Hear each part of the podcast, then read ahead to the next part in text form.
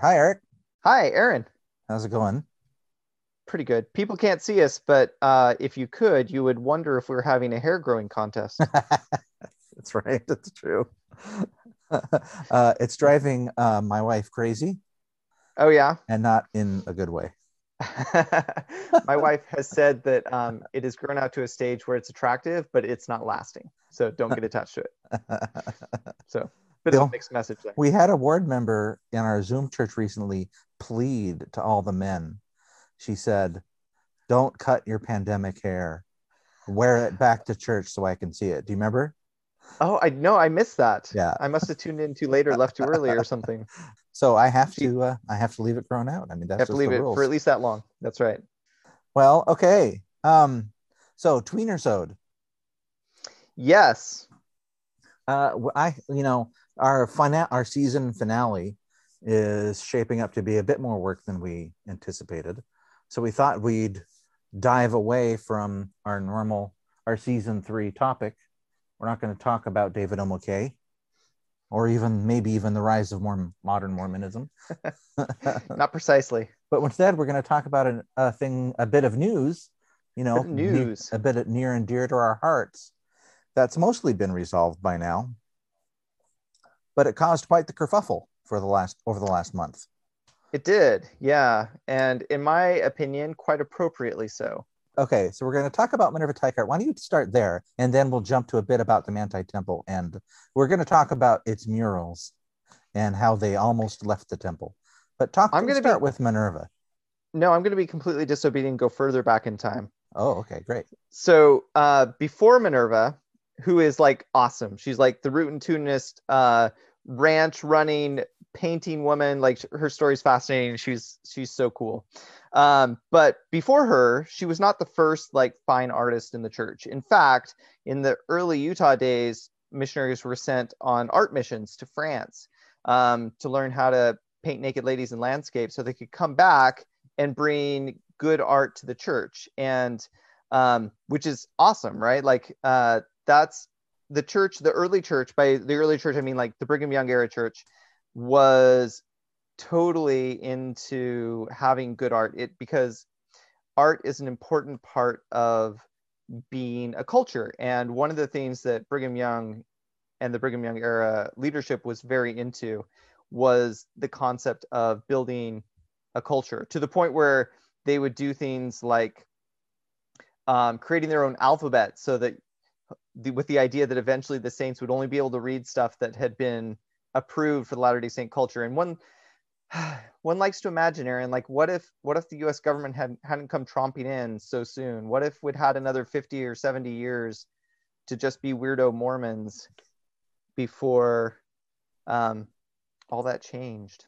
i'm good i'm looking Anyway. up the um, brigham young alphabet because i've heard about it Oh, the Deseret alphabet. Yeah, it's Yeah. it's uh, it was very trendy at the time. Actually, there are a lot of phonetic alphabets that were bouncing up at that time. I remember going to because I was a weirdo at the BYU library, going down into the periodicals in the basement of the library and reading some period uh, magazines that were published in in um, in various phonetic alphabets. But it's a, it's a stupid it's a stupid thing. Like yes, English is weird with its spelling, but but the weirdness of the spelling also has function, and there's so many downsides to a phonetic alphabet that.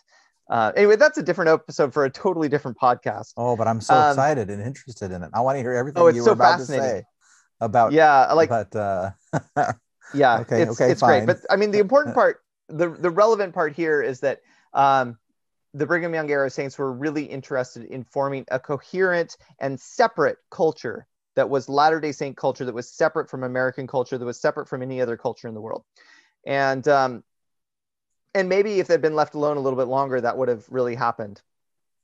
I mean, as it is, we do have our own culture, but it's not as separate from, say, American culture as it might be, which Ah. would have been a heck of a lot more interesting. okay. So, anyways, you have these early art missionaries, um, and Oh, like one, for instance. sorry, oh, I just oh, have, I, oh. I don't think I've heard of these art missionaries before. Oh well, they're it's pretty cool, right? The more So, we, the more uh, we do the show, the more stuff I find out about the church that I just had no idea about. And I keep thinking that surely, surely I've reached, I've learned it all. and uh, you keep bringing up new stuff. Okay, so art missionaries. Tell me I more. like so they went to France. we France. were talking. They went to France, yeah, to um, for the sole purpose of um, learning how to do art in the best way possible, and that's why you go to France. That's the center of the art world at the time, and and um, that's that's pretty great, right? So they they go there and they do they study under masters. So you have someone like John Hafen, who is one of these, and is generally I don't know if generally is fair, but he's often considered to be considered. Uh, he's often considered to be considered. Let, let let me stop waffling so much and say he's. Most people would agree that he's he's the greatest of the art missionaries. Okay. Um, and he actually does some murals in the Manti Temple, so he's relevant to the conversation we're having. Um, he also did some murals in the Salt Lake Temple, which were destroyed um, earlier this year or late last year. I'm not actually sure when that happened. Mhm. Um, John Hafen um, does the very first visual image of Heavenly Mother, which is kind of relevant to stuff we've talked about on the show before. That's excellent. Um, I will provide you a link so you can uh, share. What he did was he he did a um, a uh, he did an illustrated version of Eliza Snow's famous poem that we call "Oh My Father" nowadays in the hymn book, and it includes the Heavenly Mother um, drawing that he did. Um, if you give me a little extra time, oh, go ahead. well, I'm looking at this 1988 Ensign article entitled uh, "Harvesting the Light: The 1890 Paris Art Mission," and it has a section on these guys that you're mentioning, including um, John Hafen, and there's some and there's a bunch of their art is here in this article. Okay, so we'll have that. we'll have a pamphlet in the uh, show notes. Yeah, it'll be cool. You'll all like it. Um, but so so the art missionaries, first of all, they're supposed to learn art. Second of all, they're supposed to bring it back and paint awesome stuff. But also, they're supposed to teach the the next generation of how to be great artists, right? And um, I'm actually I don't know off the top of my head whether Minerva Teichert studied under one of them, but it, it seems extremely likely. Um, I want to say she studied under Hafen, but I, I don't know that off the top of my head. Um, okay, so anyway, so Minerva Teichert is part of a, a, a later generation, and um, she is, like I said, she is. Um, there is there's a six letter word, Aaron, that um, rhymes with. No, hang on, I don't want to say what it rhymes with, but it starts with bad and ends with a double S. And it is it, this is one of the most appropriate times it could ever be used because that is Minerva Teichert. She's so fascinating. She's like, um, she runs a ranch. She has all these kids. She's so busy, and she puts her kids through BYU by trading paintings for their education. And she's an excellent, excellent painter. Um, she's probably, I would wager, the most widely known and respected Latter Day Saint artist. Uh, She once. I don't know if that's quantifiable, but Here, Sorry, Wiki, this Wiki, Wikipedia thing here. She once explained, "I must paint." When asked about how she persisted in painting despite being in near complete art- artistic isolation, without a dedicated studio or even much free time to create. yeah. And there she is living in Cokeville, Wyoming. Which have you been to Cokeville, Aaron? I have not. Well, neither has anyone else. Um. I have, but that puts me in a very rare company. At the 2010 census, there were 535 people living there. That's Mhm. where she lived most of her life. Okay. Um, and I mean, she did study in New York, and um, and I don't, I don't, like I said, I don't know if she studied under any of the art missionaries, but she did study in New York among some some people who were known at the time. Um, but art is what she did. That was that was her soul, and it was not something that people around her necessarily understood. I grew up not far from Cokeville, um, and I I do not want to be interpreted as denigrating my uh, hometown or anything, but uh, not people who necessarily are noted for their appreciation of the fine arts. Um, there were some paintings that she did. I believe it was for the Tabernacle in Montpelier, though I could be wrong, uh, that were damaged somehow. I don't remember in a flood or or a fire or something, and they just sort of cut them up, cut it up, cut up what was left, and sent them to her. And she was heartbroken because she had poured her soul into those. Like this was her form of consecration. Like when we say we're going to give our time and talents to the Lord, that is exactly what she did. Like her painting wasn't just beautiful and it wasn't just skilled and it wasn't just paint on canvas it was a piece of her soul consecrated to the god she loved and um, and when i grew up in the montpelier tabernacle there were two other paintings by her which i believe are different paintings um, but i think i think the story that i'm telling also applies to the montpelier tabernacle and they were beautiful and they're not there anymore um, i believe they're byu now anyway uh, so Teichert is asked to uh, do the to do a new mural at the Manti Temple. So the the Manti Temple is one of the first temples, uh, the fifth constructed finished, and by construction we mean finished temple in that the church made. So there's let's see if I can do this: Kirtland, and then Nauvoo, Mm-hmm. and then St. George, Logan, and Manti. I think that's right. So it is the the fifth one, and it is um, one of the oldest temples that's still running, and it has had to be shut down and renovated more than once. And in the 20s, one of the things that happened was um, some of the old uh, old murals, which were done directly on the plaster, were damaged and couldn't be saved. But unlike what they just did in Salt Lake, where they tore them out, um, what they did was they put sail canvas over the walls and then had new painters paint over them. So um, I don't know who Minerva painted over. She, uh, her room is the World Room, um, but uh, Dan Weggeland's uh, paintings were covered over by paintings by a guy named Robert Shepard, um, who painted around the same time Minerva Teichert did. So Minerva's are the most famous because she's the most beloved painter in the church. But there, there are these other great paintings in the temple too, and in other other temples as well. Like I love the paintings in the LA temple, for instance. And um, I only saw the paintings in the Salt Lake temple once, but I'm very sad they're gone. A lot of newer temples um, have some paintings. They, they they made a real effort to make the paintings in Nauvoo, uh, in the Nauvoo temple, quite lovely. They had great artists do them. So I mean, I'm I'm paging through her art right now. I'm I'm really struck by the Queen Queen Esther painting. oh, that's one of my favorites. It's really really good. And then Christ in the red robe, I think, is the one you mentioned earlier, with the women reaching up to her, uh, reaching up to Christ. That is a classic one. Um, in fact, I would say of the people I know, and this is a very like so. Here's the subset of people I know. The people I know who I know have spent a lot of time thinking about putting a painting of Jesus in their house and like agonizing over the best possible one. All of those people who really agonized over the choice went with Christ in the red robe. And like I said, that's not a huge number of people that I'm privy to their process and how difficult it was. But those who agonize over it, that is what they arrive at at the end. and what was their reasoning? Um, I think first of all because it's it's beautiful, and really um, good. and in a practical standpoint, it fits with almost any decor. But it's also a really striking painting. And if you're going to put something in your house, you have to look at for decades, perhaps. You want something that's worth looking at for decades, perhaps. And that painting painting certainly is. if one was going to buy a print and hope to benefit some kind of estate or something, do you have a recommended way of doing that? Um, I'm not sure I understand the question. Are you asking like buying a print to make your house nicer? Is that what you're saying? But like it would like um I don't want to buy it off like some random Etsy person. Oh, oh, I see what you're saying. Like where to buy it? That's a Mhm. good question. I am I am not certain about that.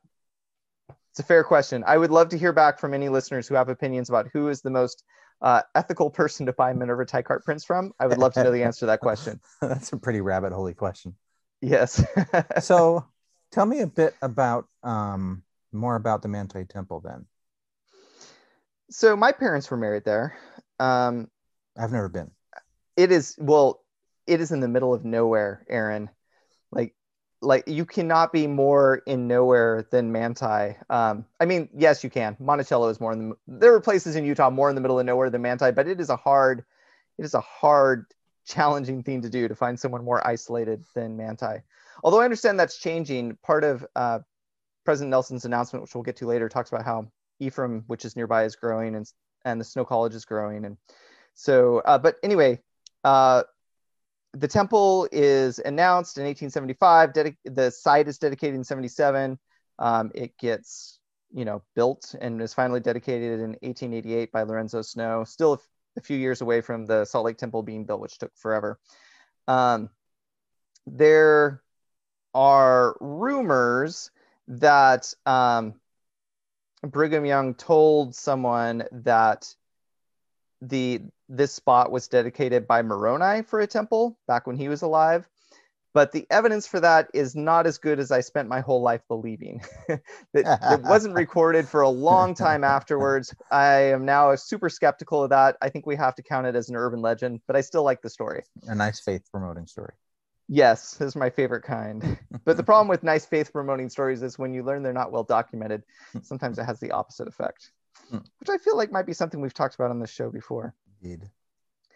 Um, so, like I was saying, it's been remodeled a few times. Um, uh, the the uh, the famous stone stairway, uh, that's not built until the early 20th century.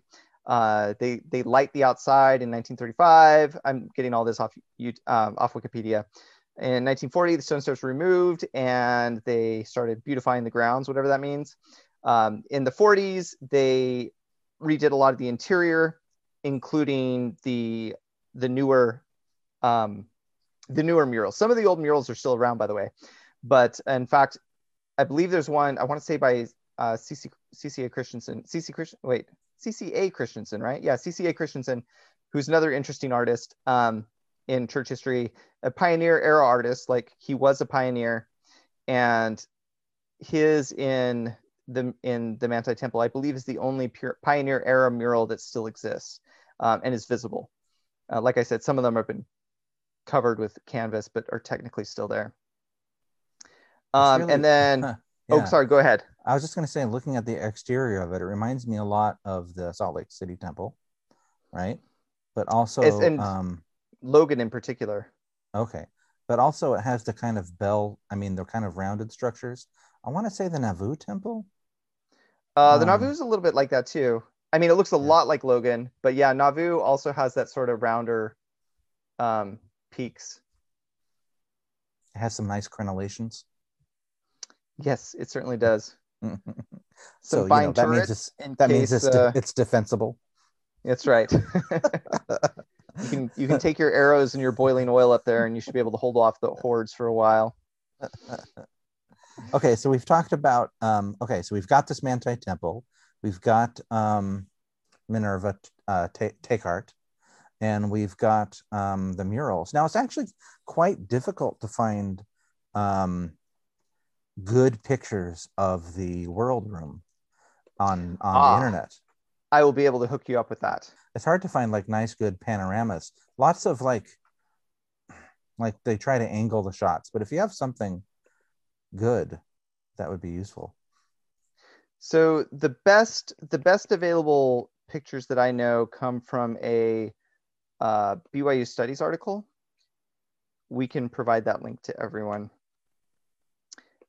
I mean, one of the things that's interesting about this problem, Aaron, Mhm. is that if something's in the temple, it's inherently less accessible.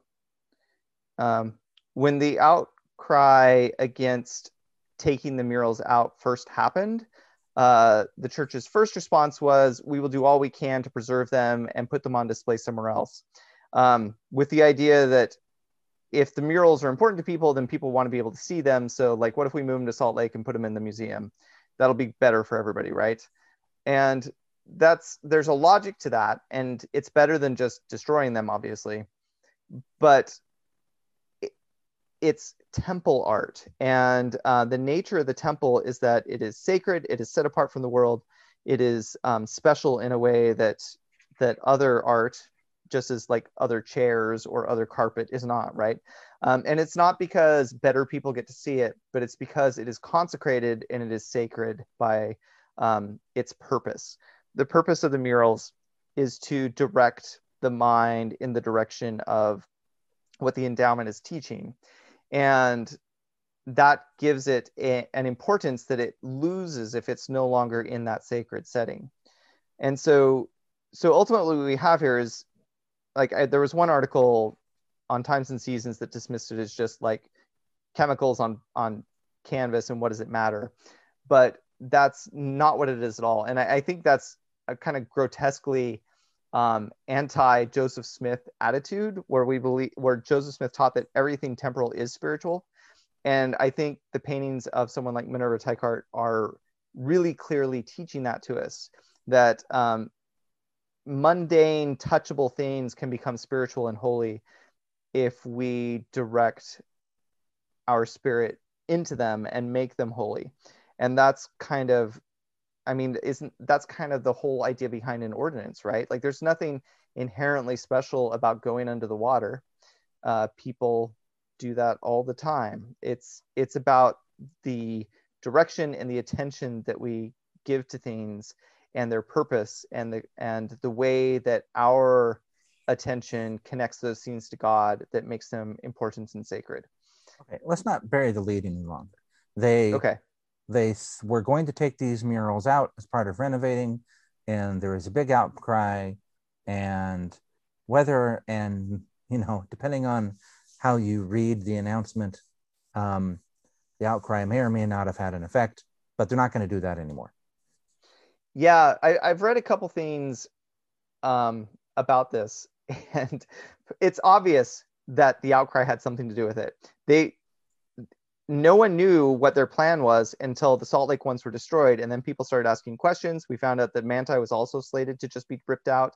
Um, that led to people complaining. That led to the church trying to find out what people thought about it, which led to them not doing it. And I think one thing that I've heard from a number of places, and uh, most recently, hey, can I can I take a moment to plug that we are a proud member of the Dialogue Podcast Network? I think because I was listening to Mormon News Report on Sunday, and something they occasionally talk about is the idea of trickle up revelation, mm-hmm. um, of which, as they mentioned, the most famous example is the primary, which did not come from the pr- first presidency, but started at the lower levels of the church and worked its way upward because it was a good idea. And um, I, I feel like the current messaging from the top level of the church is like revelation was received and it's something only we have access to. And the the announcement was really framed in a way as if they hadn't done all this research and found out how much people cared about these things. And and I wish I don't like that framing because I don't think I don't think they lose anything by um, being grateful that uh, revelation can come from both directions. And you know the membership of the church feeling strongly about something doesn't mean that the first presidency was like forced into it. It can still be revelation. I there, i wish the messaging had been different. But the important thing is that the plans were changed and they they're bringing in um, conservation experts from europe to help preserve the paintings and that's a great thing. Um what's a world room? Ah, okay. So here's a fun thing. Um, some temples, and all earlier temples, I believe all temples before Switzerland, if I'm correct. This will come up actually in uh, our final episodes of David O. McKay and the Rise of Modern Mormonism. Um, but early temples all had you proceed from place to place. There's uh, the creation room, the world room, the terrestrial room and the celestial room. I feel like I'm forgetting something, but anyway, you, you proceed from room to room. Um, nowadays, the way most temples work is you just sit in a room and watch the video and the video goes through those stages but you don't move physically.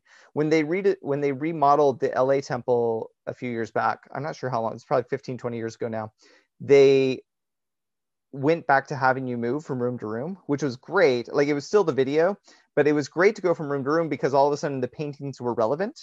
Um, they made sense, and also, I I feel that the the physical act of moving from place to place, at least for me, helps me understand the atonement better for two reasons. First of all, the symbolic movement of, of, of like progressing through the rooms, I think is inherent to what the endowment is about.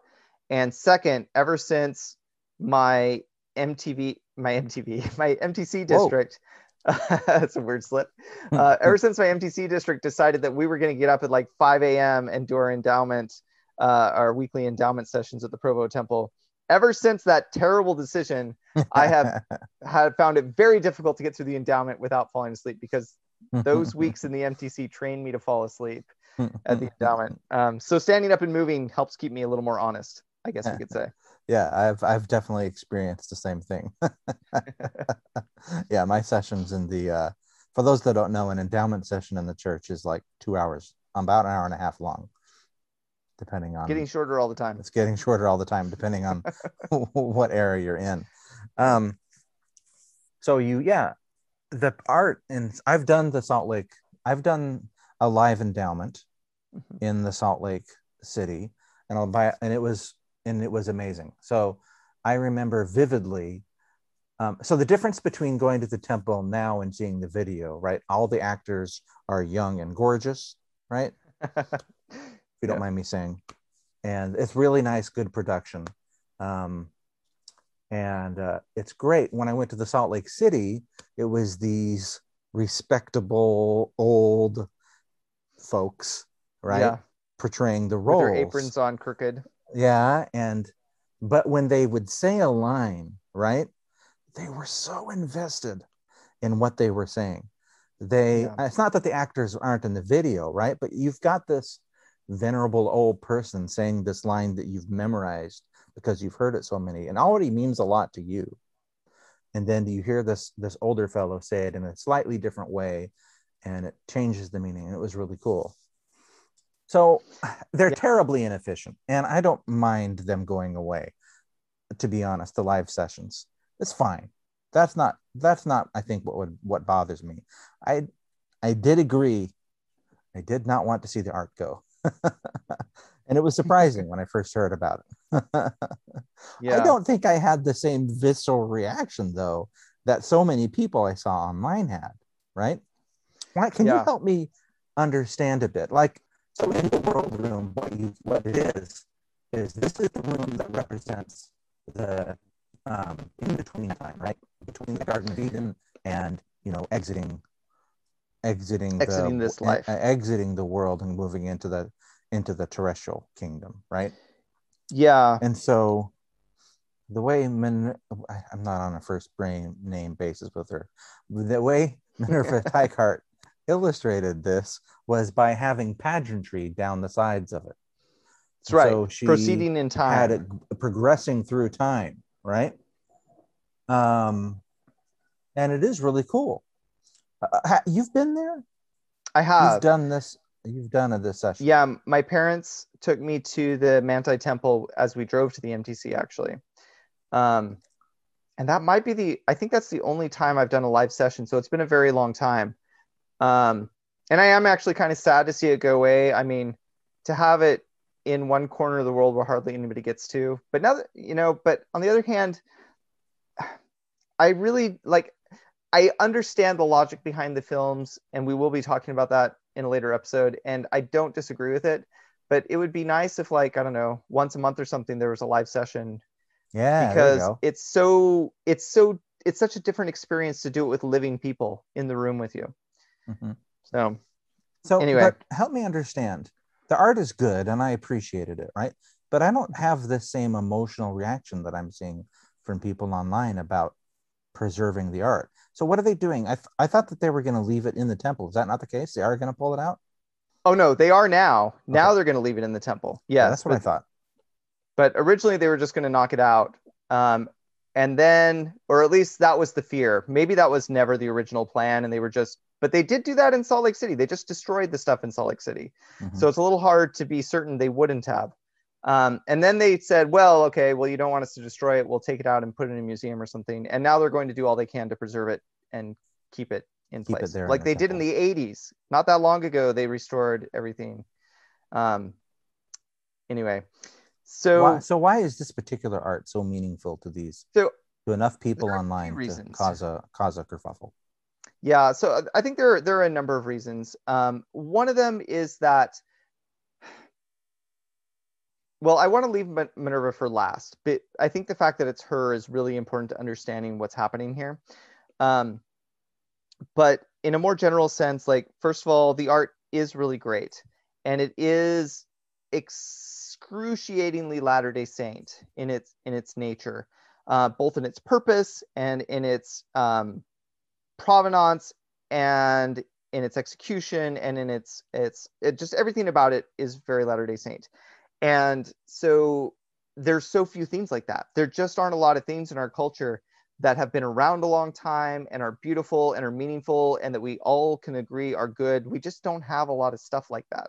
Um, there is a lot of stuff that's good, but good stuff that people are aware of and care about and haven't forgotten, just not a lot of that stuff.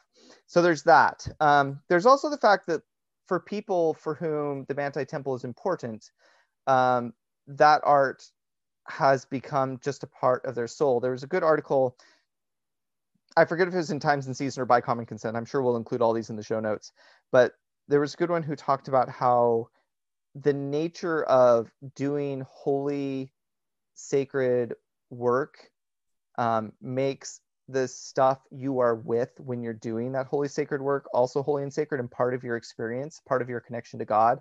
And so the paintings have done this. They've become part of people's meditative spiritual reality. Um, of course, that's a minor subset. Not hardly, you know, most members of the church will never go to Manti. Um, and then we get to Minerva Teichert herself. Um, like I said, she is significant um, to us as a people in terms of the excellence of her artistry.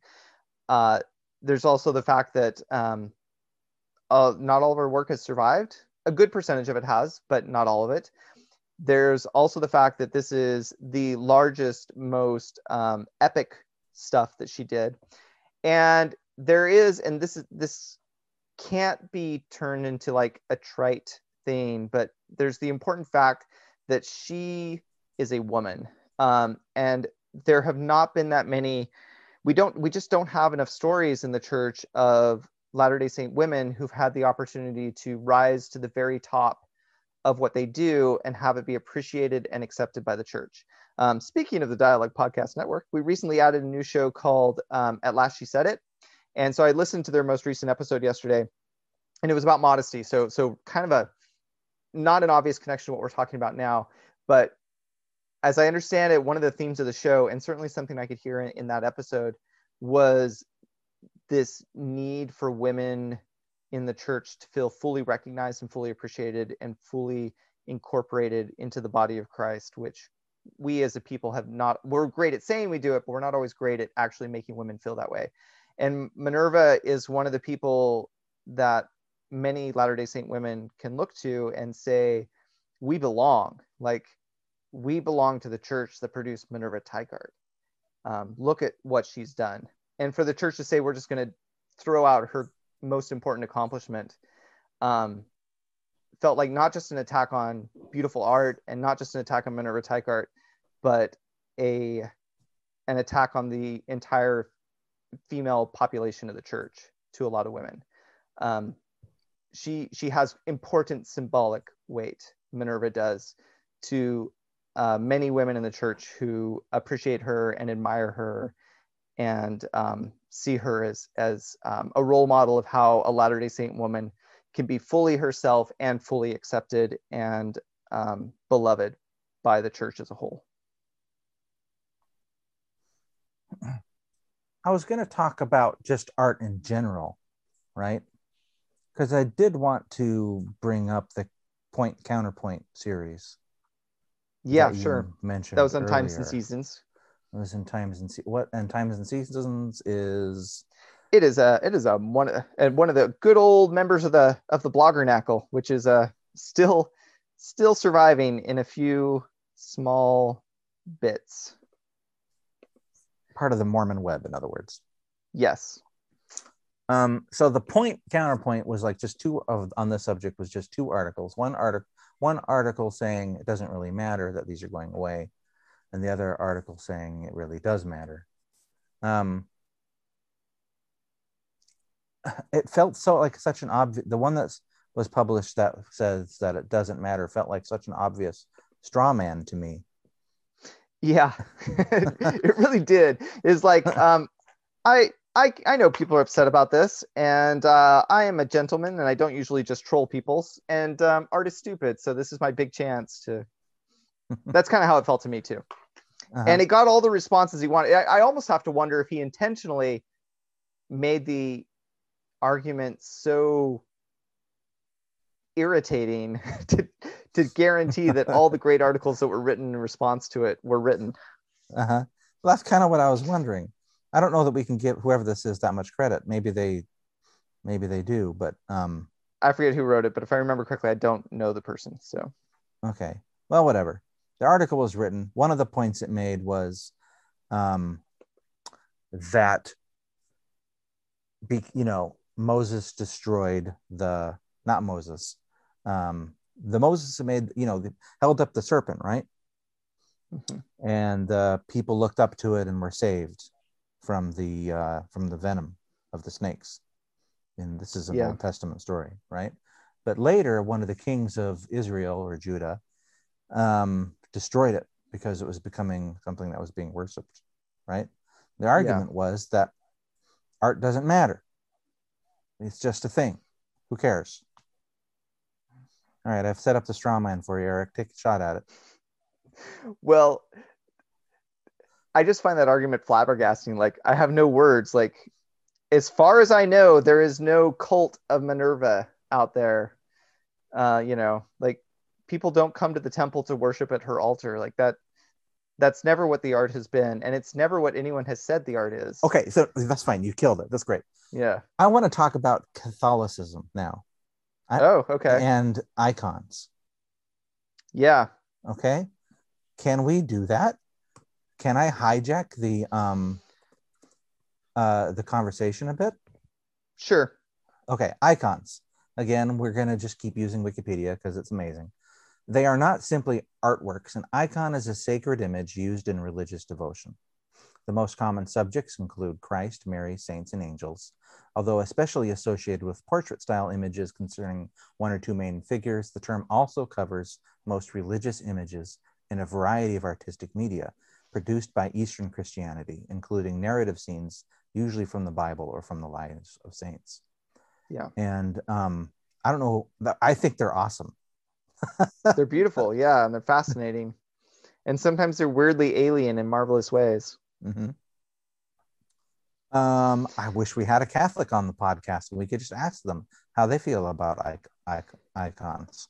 I- I would be really interested in hearing that answer, but I will, if I can say something real fast, like the sort of anti-papist thing about Catholics are idolaters is just so inherently unfair and just Mhm. obvious nonsense. Like I don't know any Catholic who, um, as they cross themselves, as they look at, you know, an icon or whatever, like none of them are confusing the icon with God, right? No, that is that's not something like maybe I guess maybe some really simple-minded person does, but but that's not Catholics aren't confusing this object of devotion with God.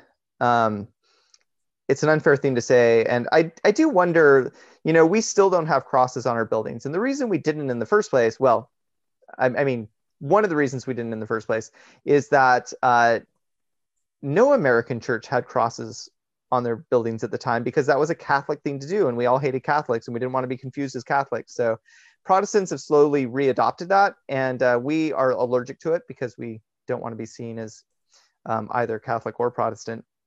But I, I think one of the side effects of, of us maintaining this sort of Puritan low church sense of artless worship is that um, something like the mural fiasco can happen because th- there's some feeling deep in our hearts that the right thing to do is to take all things, no matter how sacred or beautiful or important, and prove they are not sacred and beautiful and important by ignoring or destroying or forgetting about them. I love don't what like you that. said. I love what you Oh, said thanks. about. You're welcome. About how Catholics obviously don't, um, bel you know, believe in what in just worshiping these these icons, right? And the reason why this all came to mind was because of one of the articles you sent me before the show. By Common Consent is the website. The article is Ritual Remembrance and Minerva Teichert's Art um, by Russell Arben Fox. Okay. And here's the and here's the quote that I really liked from this article on this subject. Right? and it's talking about remembrance, right? One of the whole purposes behind all of the ritual of the temple and of the sacrament and of church worship in general is remembrance, right? And it's because we're just because we're just, it's so easy to forget things, right? The words of the sacrament of prayer, you know, say you do always remember him. And so these the, these rituals are designed to keep us so remembering. Okay, so here's this quote. Jim Falconer, a professor of philosophy at BYU and probably the finest scriptorium I've ever had the pleasure to know, has written insightfully about the role of remembrance in our religious understanding multiple times, and often those writings come back to the place of ritual in Mormon life. No, Mormon Christianity does not and probably never could make space of the Orthodox attachment to icons, which they see as visibly reflecting God's grace, nor the Catholic doctrine of the Eucharist, which they accept as literally presenting Jesus' atoning sacrifice in the communion wafer. But we are nonetheless embodied creatures, and as such, the environment, the material circumstances of the rituals we participate in and attach to and work upon us through all that surrounds them.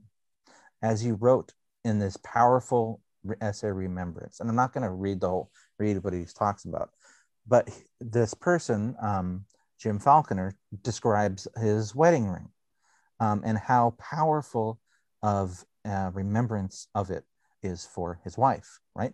He doesn't see his wife in the ring, and it, it, it, he doesn't conflate the two. I mean, but it, it's a remembrance, right? You need to see a doctor if you're confusing yes, your wife the, in a ring. The man who th- who thought his wife was a hat is a great book. That's exactly what I was thinking. Yeah. um, I understood that reference. Um, so remembrance, right? And so that's I think if you grew up around in that area, I can totally see how much the that particular uh, that that art would be core to your remembering your ritual about the church. Um, our churches are very Spartan, though, aren't they? Pretty, yeah, and not as and, much as you know, people which were sometimes accused of. Like sure, I, and I would disagree. And that, there's that a, a beauty to that as well. Um, there's a sister in our ward, grew up in our ward, no less, and um, there's some stenciling in the front of our chapel, which is quite lovely. Uh, it's not representational; it's just you know patterns, but the patterns make this in the corners. They they make this little shape, which with a with a tiny bit of imagination looks like carrots. And she talks about like growing up and like looking at those. And um, and she knew the man who had painted them uh, was a non-member father of another woman of another girl in the ward. And when she went away to school and then eventually returned she just always felt the church was truer where there's carrots in the corners. And that's not like it's not really easy to compare those to minerva Teichert's paintings but it was it was a focus of her church experience and it's something that has lasted her entire life. She's she's not as young as she used to be. And yeah like these things give us focus and they matter. And you know the fact that we don't believe that the the bread literally becomes the, the body of jesus that should emphasize to us when we think about our practice that we are very much engaged in symbols and using symbols to access god and that's all art is if you want to oversimplify it quoting again from the article i freely admit that none of the above makes any kind of specific case for the actually presently existing art at Manti.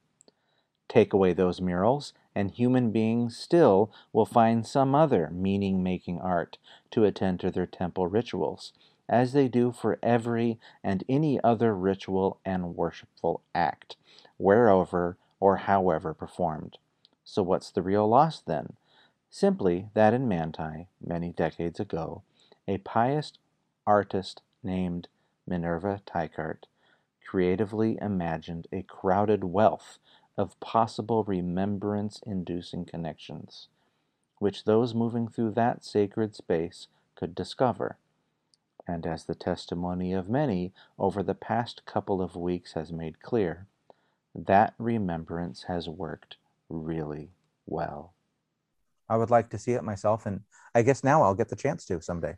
Yeah, it's a nice little trip in the middle to the middle of nowhere. You'll get to see lots of turkey farms, so that's something to look forward to. Uh, do we want to talk a bit about um, activism? Because I think that's an interesting subject Oh, response to Um, this uh, as part of this topic. yeah. I I I think that there is room in the church for activism, but because it's not formalized in any way, it's not clear what works and what's effective. Um,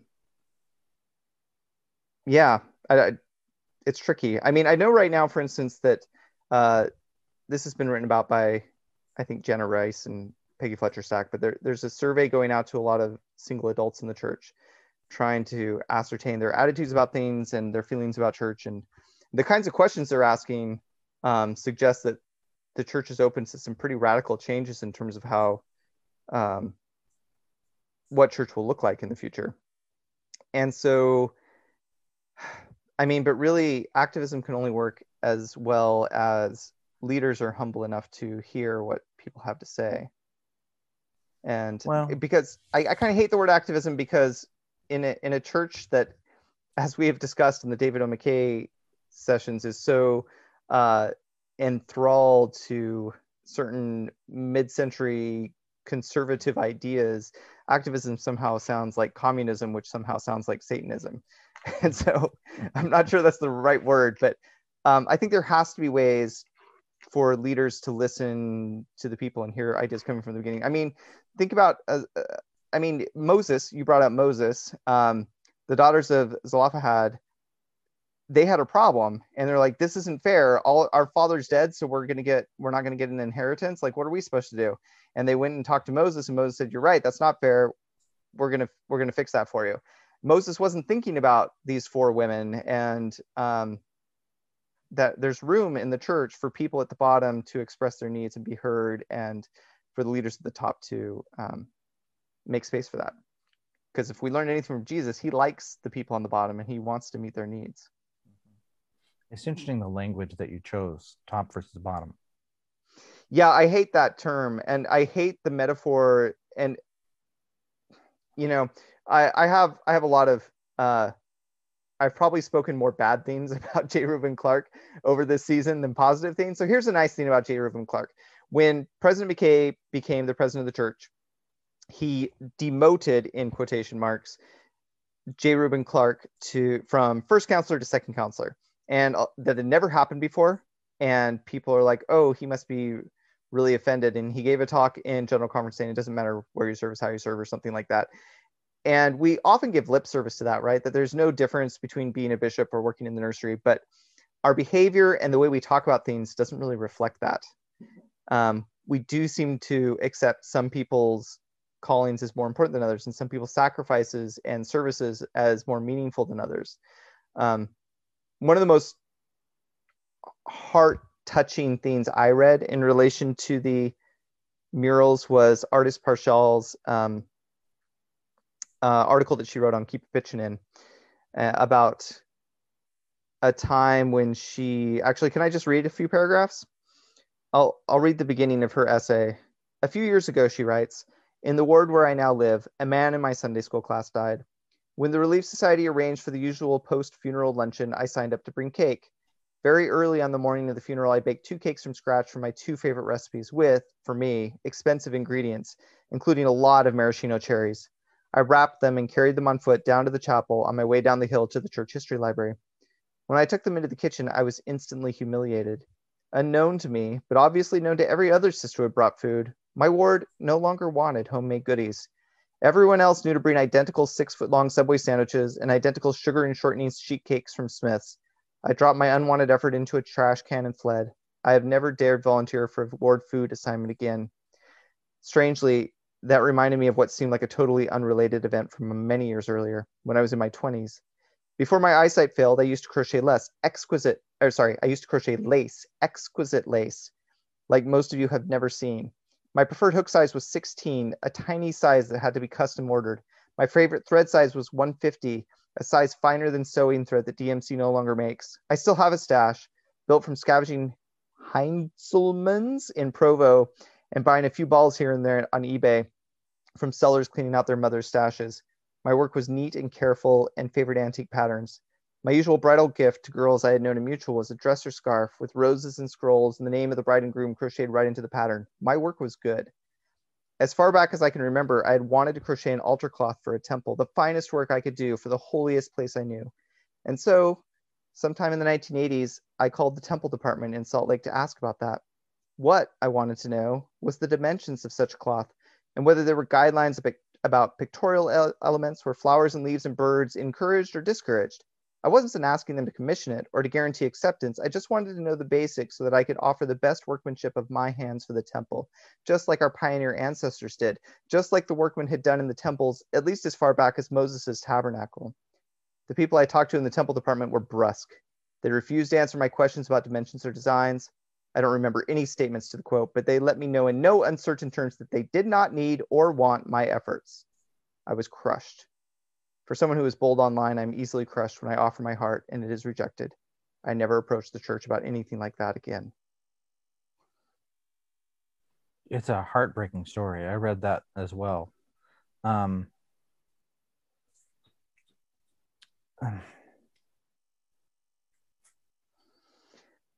I don't know how I don't have a response except No, that, it's impossible to respond to.